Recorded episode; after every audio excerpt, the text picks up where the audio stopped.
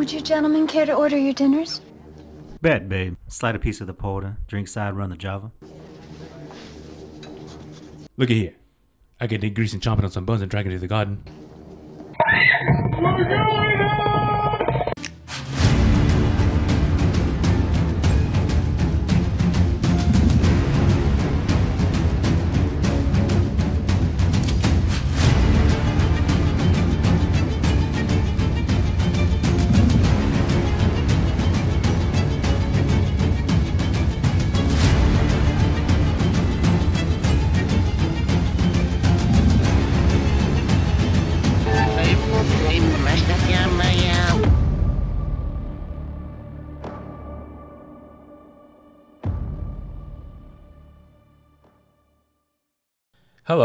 Welcome to Misfit Apparitions, the podcast. Thank you for being here. I'm Don, And I'm Ernest. and we are your hosts for another journey to historical locations known in paranormal circles as being haunted. We can be reached at misfitapparitions.com as well as on Facebook, Instagram, Twitter, and our YouTube channel with the new handle at Misfit Apparitions. If you enjoy our podcast, please consider giving us a like or thumbs up and let others know about us. We would so much appreciate that, and it would go a long way with the team. You can also drop us an email at mapod at misfitapparitions.com. That's M A P O D at misfitapparitions.com. So before we begin tonight, we want to acknowledge Slovenian composer Rok Nardin, whose portions of music from his title The Mad Prince play at the opening and sometimes closing of each episode. It's just really good music. How you doing tonight, Ernest? I'm doing good, man. How you doing? I'm trying to stay warm. Oh, I know. Yeah. These temperatures just changed overnight. Yeah, winter, at least a southeast Texas winter has arrived. Um, we had 80s yesterday. Yeah. High of 81, and then last night was like 44. Yeah, we won't see 80s for a while. Um, and especially since we'll be traveling about 900 miles north of our current location to the state of Iowa, we'll, we'll be investigating the Villisca Axe Murder House and the Malvern Manor, both within two days. So tell have- us a little bit about the challenges that await us at Villisca. Well, the challenge is first thing is going to be it's going to be cold. Uh, you're looking at lows 17, highs 25, and both locations um, at Villisca and at Malvern, there's no power, there's no light, there's no heat, nothing. So yeah, it's going to be a challenge. That's going to be a big challenge for us Texans.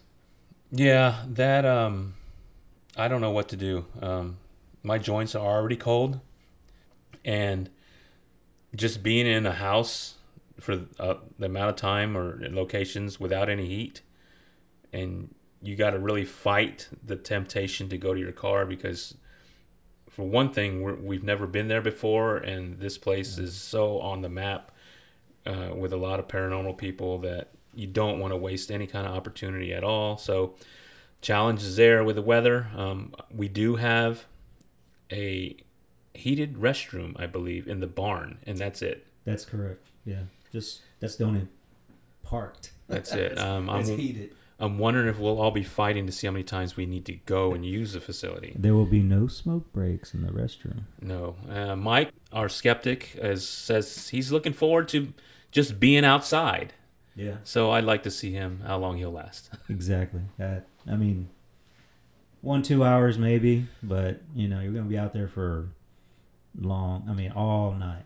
all night. And what are you gonna do in a house that has no heat? You just there might be a few degrees warmer in the house, but it's still gonna be below freezing. So the one good thing we're really looking forward to is our friend Ariel from Historically Haunted. She's the host of Historically Haunted. Uh, we've kind of been pen pals for I guess a year or two, and been listening to her podcasts, both of us, and she does really good work. She does a really good research, and she's just on top of everything. So we hit her up at the beginning of the year or sometime about uh, when we knew we were coming here about hey what about an interview while we're doing a, a live investigation, and she's all for it. So we're totally looking forward to that. We're no recognize the challenges that were there, but dotting our I's and crossing our T's to make sure everything's going to be working and, and we're on top of all the uh, ahead of the technical issues that may occur. So that'll be fun. Yeah, I'm looking forward to that. Yeah, that's um, that's gonna be great. I can't wait to to uh, get that call. It's gonna be a phone interview, so and it'll air on her podcast. Yeah, it'll Um, be uh, during our investigation there, yeah. So who knows what can happen? right? Yeah, Maybe uh, Crystal will hear something and scream again. there you go. yes. That'll be something. All right. Um, so today's episode goes way back, all the way back to the early 18th century. The location is Goliad, Texas, and the place, Presidio La Bahia, a fort that served the interests of four nations and is well known for its military, cultural, and religious importance, yet is also home to a fair amount of paranormal activity and residual energy due to the battles and violence that took place there, most notably the Battle of Goliad in 1835 and the Goliad Massacre in 1836. Spanish for Fort on the Bay, Presidio La Bahia was built in 1721 upon French explorer Robert de la Salle's ill fated Fort St. Louis, along the western bank of the Garcitas Creek near present day Port Lavaca for the purpose of preventing additional colonization attempts by the French. However, because of the difficulties with the Native American Karankawas, the fort relocated further in, inland in 1726 along the Guadalupe River in present day Victoria. And for the next 23 years, Presidio La Bahia found success in cattle ranching and farming, becoming self sufficient and able to supply plentiful food to Texas missions. Upon the recommendation of Jose de Escandon, a Spanish coloniz- a Spanish colonizer and member of the Spanish military, the fort relocated one last time in 1749 to its present location along the San Antonio River near present-day Goliad for supporting and defending settlements along the Rio Grande. When built, the fort consisted of some small wooden structures and roughly 40 grass huts surrounded by a rectangular wall made of wooden poles.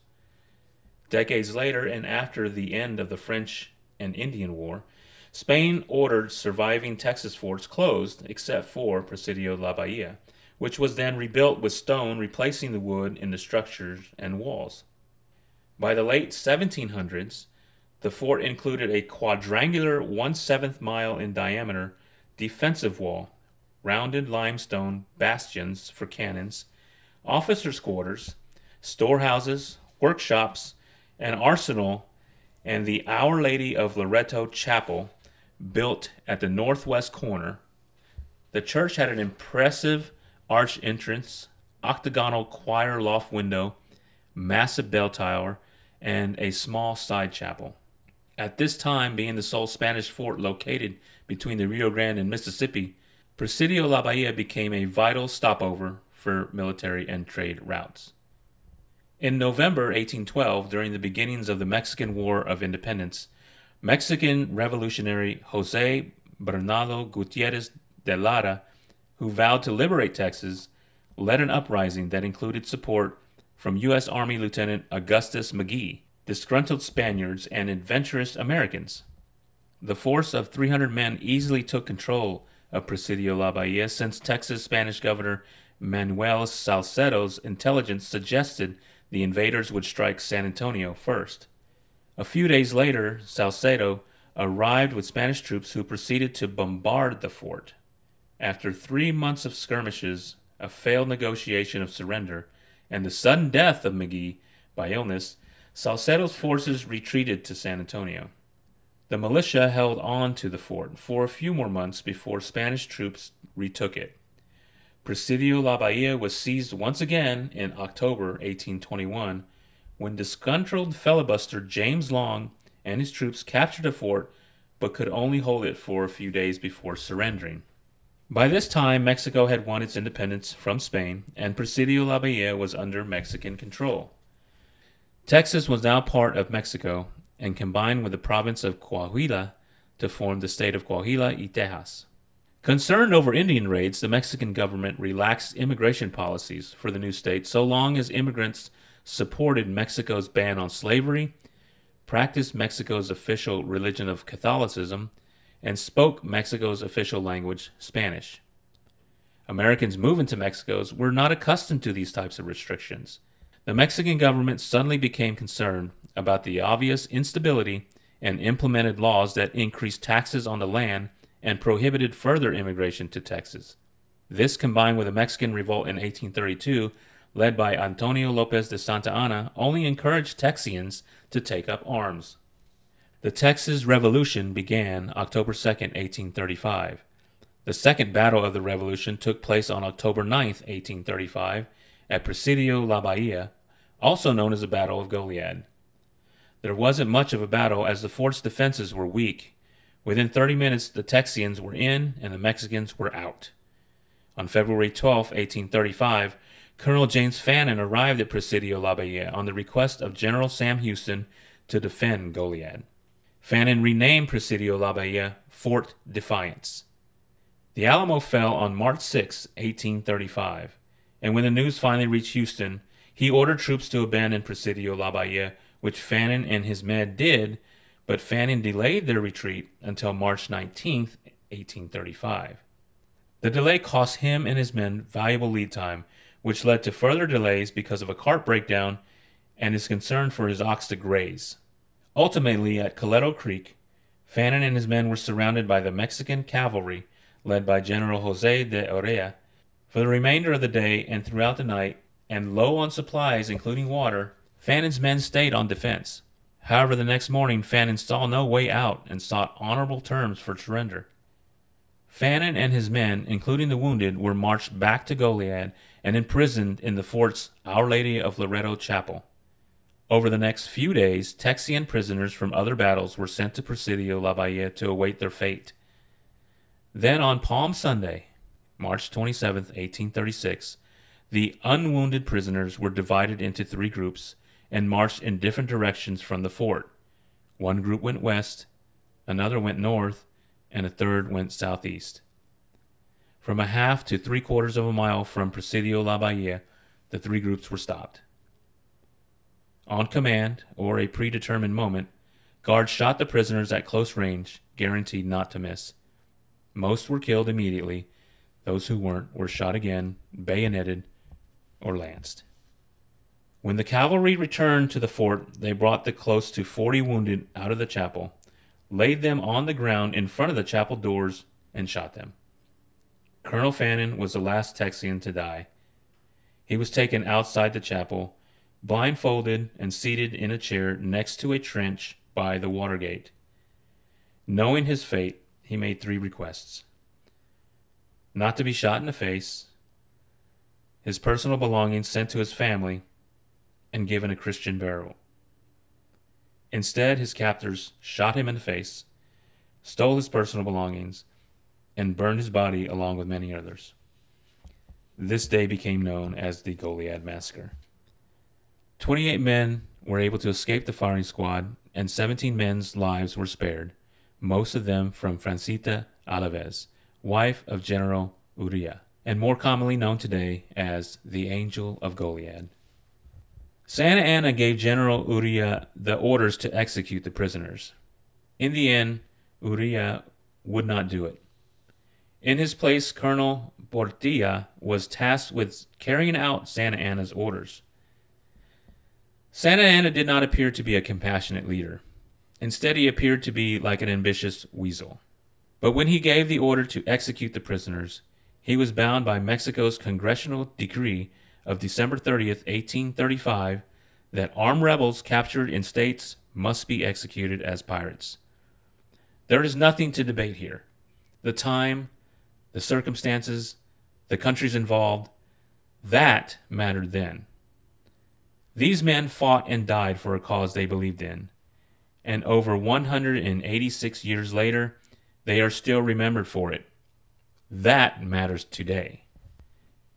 In the 1850s, Presidio La Bahia, including the church, was brought back from the state of Texas and is owned by the Catholic Diocese of Victoria, Texas.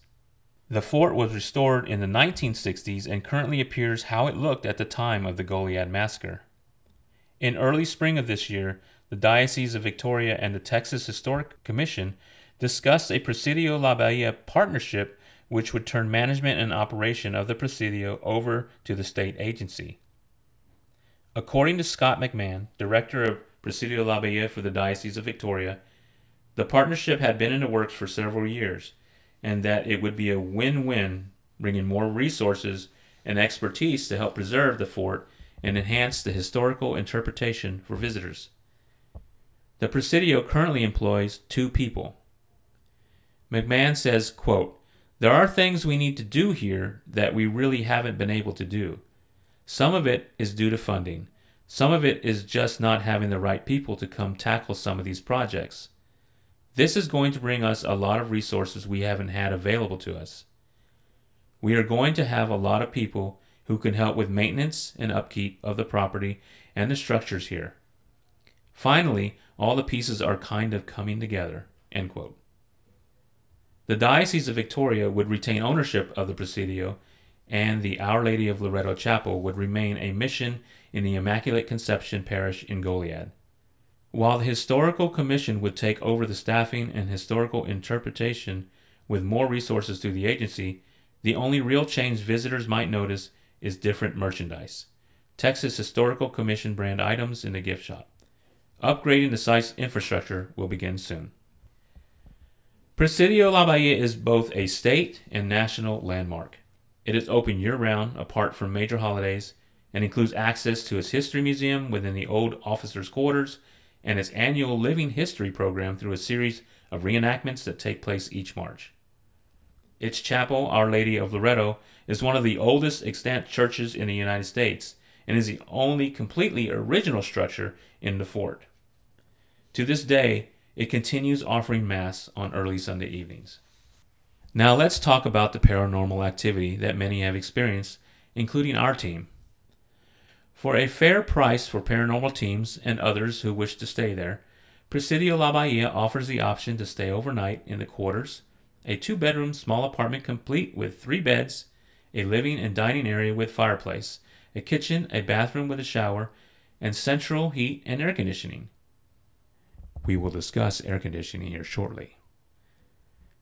The quarters was once used as housing for Presidio's officers and most recently as a residence for diocesan priests.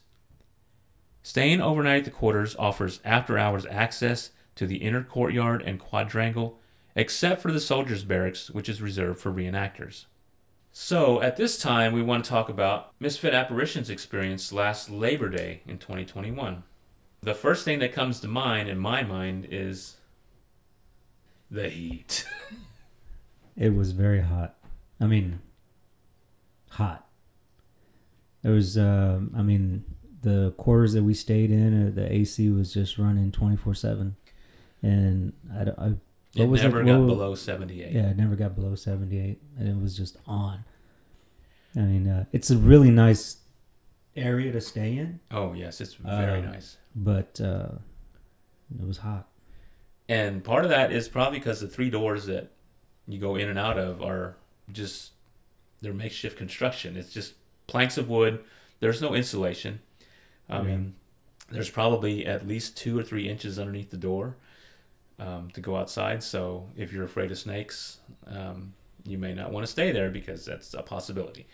Oh yeah, yeah, yeah. You snakes, rats. I Oh, mean, yeah. you name it, they can crawl underneath those doors with no problem. and the planks of wood they're not they're not lined up correctly I mean, it's just a door it's it reminds me of kind of like a the old west type of thing you know you know I mean, just don't think that you're staying in a fancy hotel because uh, I mean it. It still has the old style back in the day, right and you know when you're staying there, you feel that you're back in that time period, which is cool. Uh, so that, that's that's one good thing is staying there, but I don't recommend being there in summer. yeah um tr- try not to go during the months between April and probably October. Right. We all experienced, I think, except for probably Mike, but the way that we had did it when we were there, and it's just nice being outside in a place that huge. and You have the whole place to yourself. So we what we did was we just kind of went in groups of two for about what forty minutes or so, and Right, somebody yeah. stayed inside the quarters. So two went in, one stayed, and then we sw- swapped. Um, so when Ernest and I went out, we kind of split up, and Ernest took off towards the bastion on the uh, southeast side of the fort. And uh, tell us what you experienced. Oh, when I was there, I was just there. I um, unfortunately I didn't have a recorder with me, but uh, as I was standing there, I, I would hear like like thunder, and of course it was a clear night. See the stars. That was awesome, though. Mm-hmm. Um, you know, living in a big city that we do, we don't get to see stars like that. But uh, then I was hearing strange growls, and off to the distance, that's where you see uh, the uh, memorial um, for the soldiers, and um, there's a cemetery on the left hand side. And when I was hearing the growls, I was like, "Oh my God, is there a dog or a coyote or something out there?" And then that's when I radioed you on and saying, "Hey, I'm hearing these weird noises, growls," and at that time you were uh, walking around the whole uh, fort, and uh, so then when I called you over, what did you hear? Um, yeah, you had called me over to say I'm hearing growls, and so that okay. Um, um, I'm like fast stepping it over to where you are. So this bastion that has a ramp that goes up to it. When you look on the other side, it's probably about 15 feet Yeah. high. Mhm. Um, so yeah, and I had a like a GoPro cam on a helmet, which was on a bike helmet. So at that time, yeah, we were still green. We were modifying equipment, and so Yes. yeah, we were, we were there, and I I heard the thunder first, and so the first thing I did was look at my phone to see if there was any rain around. Any there was nothing, nothing around, and kept hearing that a couple times. And then I did hear the growl, and I remember looking over to see if there was a dog or a wolf or something. And it Mhm. sounded like it was coming in an area called the soldiers' barracks that we talked about that's reserved for reenactors. So that's where it sounded like it was coming from. Uh, that was, I mean, you could actually hear with your own ears. I mean, we didn't, Yeah. we didn't have any type of uh, recorders or any equipment really, except for that GoPro, GoPro that you had. But yeah, that that was interesting, and and the thunder is that was one thing. It's you know clear night. Yeah, it was. I- don't know. Well, we'll tell you what what it actually wound up being later. But when we got back to the to the um, to the room, and it was really really late, and all of us were really tired, and we weren't really getting anything, and and you know we were hungry for something. So um, I think well before that we all went out together, and one of the one of the um, interesting things about uh, this place and you need to prepare yourself for this because while it was while it was still light there, we had to kind of prearrange where we were going to set up. Outside, uh, the in the big quadrangle, there's a huge tree and there's a couple benches there, and we thought, well, this would be a good place to set up at night. Yes. Uh, but when we went out there at night, we did not expect to see um, what we saw. I mean, These were huge spiders, huge webs. this thing, this tree was a spider hanger. They were just all over the place, and they were albino-looking, predator-looking spiders. Uh, Mike had taken his camera and tried to get real close to one. I think it reached out for the camera. Yeah, I think it was trying to bite him. The thing looked huge, man. These things were just humongous, and uh, glad I didn't sit down.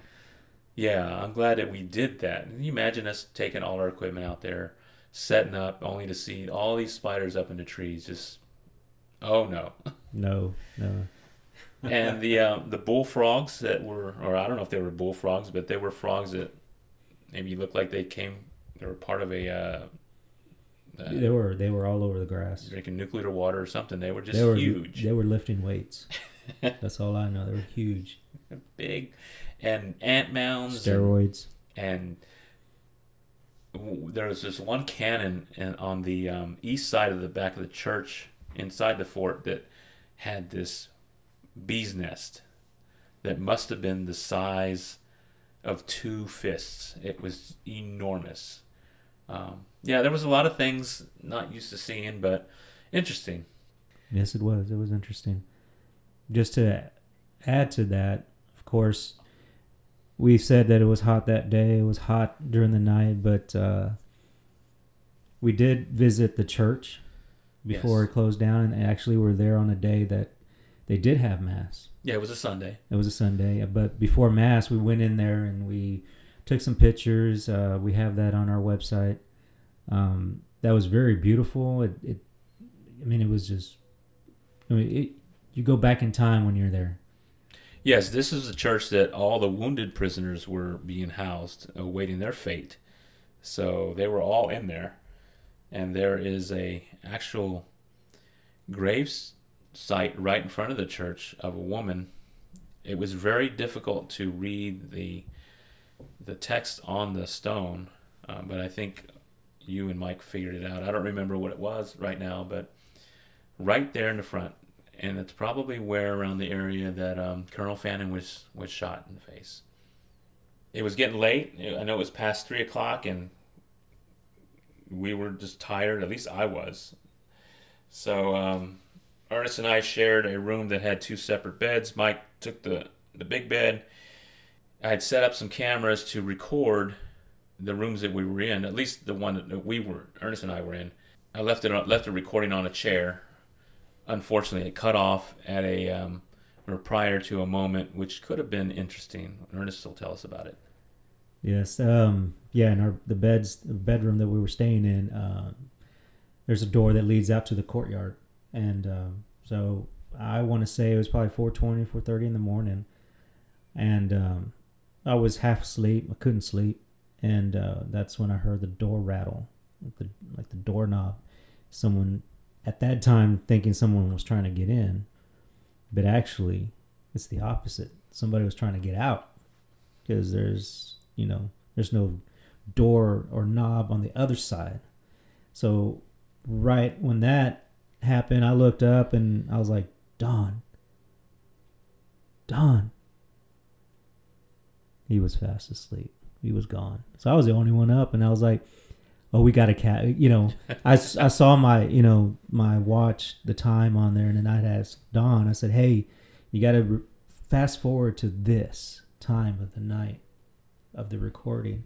But unfortunately, the um, camera did it lose power or just It just, uh, it, yeah, the battery had ran oh out. the battery ran out. Yeah. It was I think it was like minutes before that time that the battery ran out, and we were like disappointed. But uh, that would have been a good good catch because it actually happened Yeah, you can see you in the bed tossing and turning, and you were just. the whole night. The whole night I was just tossing. I couldn't get it. I couldn't get comfortable. and look at me. I don't think I moved the entire You did time I not recorded. move. I did not move. I was on my side. Nothing. No, Didn't move you at all. were you were gone. And then Mike, I and that's another thing. Uh, the other thing that I was uh, being so restless during the night, I kept hearing things in the living room, or I don't know what you call it, but for me, it's like a living room area where you have the couch, the fireplace, the table, and Mike was on the other side, um, in his bed, and I remember asking Mike, I said, "Dude, did you get up like during the night and you know either went to the bathroom or went out to the get a smoke break?" And he was like, "No, I never, I didn't ever wake up." So I did hear a lot of strange noises. Unfortunately, nothing was caught, but you know, it, I heard it with my own ears. It's uh, it's it, it's pretty cool, but You you have that gift, my friend. but I need Um, others to witness. yeah. Well, I think Cole. I don't know. We'll talk about that later. But um, so I got up early. I don't think uh, early, but I slept a few hours, and so in the quarters on the coffee table there are these journals. I don't know, five or six of them that guests can write their experiences down. So I started reading some of them, and then started writing about our experience. And I came across the reason or what we thought was thunder. What that actually was was cannon fire. Multiple entries in these journals referred to the, hearing these and thought it was thunder. When actually, it's just cannon fire, and I've seen it on websites that people talk about that. So there's just a lot of residual energy there. Um, it's incredible um, to hear that, and just I, no explanation. That's just amazing to me that that energy is still there after all those years. I just want to make a note that uh, when I was talking about hearing thunder, it it wasn't like a huge boom. It was a faint. Yeah, So that's why you were, were both like, "Is that thunder?" Or you know, that's why we were looking at the weather. So you know, for them to say in the journals that that's uh, you know, a cannon fire from back in the day, you know, I don't know. I, I think I believe it because it was very faint. It wasn't like a a huge thunder that you know we Yeah. we hear during a storm. So the good news about all of this is that we're going back next yes, month. Uh, we're going back in uh, next month, December. yes, Which, uh, weather's going to be a little cooler or a lot cooler than what it was yes. almost a Um, year ago. The only thing that would make it worse is there's like a strong wind and it just goes right through those doors. that that would make it bad. Yeah. But you can always bundle up. You know, when you're in a hot place like that, you there's really nowhere else to go but nudity, and I don't think any any of us wanted that. So Uh, no, sir. we shouldn't be sweating at all. But yeah, we are returning December nineteenth. Yeah. Yeah. So that'll be. Uh, Oh, I wanted to add one more thing, Don. Um, is when we were staying there, and this was during the day because during the day, when we ch- I think we checked in at three mhm. p.m. So at three p.m., you know, we checked in just like normal hotel, and so we were getting our stuff ready. We were, you know, charging our batteries, etc. And we've had two uh, people come in from the courtyard, and we're like, they come in and like, uh, oh, I'm sorry, and it's like, and then one Yeah. time from the other side of the door. These uh, a gentleman and his son came in, and then he looked at us and he's like, "Is this the church?" We're like, "No, it's not the church. The church is around the corner on the other side." So that was pretty. That was pretty funny. That First time here, huh? That was pretty, for people to walk in, and I'm glad none of us were taking showers. Ooh. yeah. Or having a uh, quote Tupperware party. But yeah, as John Don just said, we are going back. Yeah, we're looking forward to that. That's it'll be during our Christmas break. Um, we work in a school district, so when the kiddies get two weeks off at Christmas time, so do we. Right. And so that we get a lot of our, our, our stuff done at that time. It's like going up to Villisca in Iowa during Thanksgiving break because they're out, we're out. Yeah, I think uh, this time we're not. We we've got a couple of insta- investigations under our belt, so we kind of have a, a good plan on this one than we did before. Oh yeah, we were green as hell last year, but not this time. I think we're ready for Villisca. We've got all the equipment that we need, and we've got some smart people on the team um, that are experienced. Um, the only challenge will be the weather. All right, um, I've got nothing else to add to this. Um, this was a really good um, episode, I thought, in terms of the history, um, considering that we live in this state and it's people that that born and bred here they take the history here very seriously. So um, it was really in, a lot of fun to research this. Yes, um, and thank you, Don. no problem. Hey listeners thank you for listening. Um, we both wish you a little less stress in your lives during the prelude to this holiday season. Oh, I'd like to say one thing. okay Happy Thanksgiving to everyone. you will not hear from us until after Thanksgiving when we will um, our next episode will will be dropped. So yes, enjoy the um, the break, enjoy your family and your friends, and and just be thankful. So we'll see you next time on the podcast. Bye. Bye.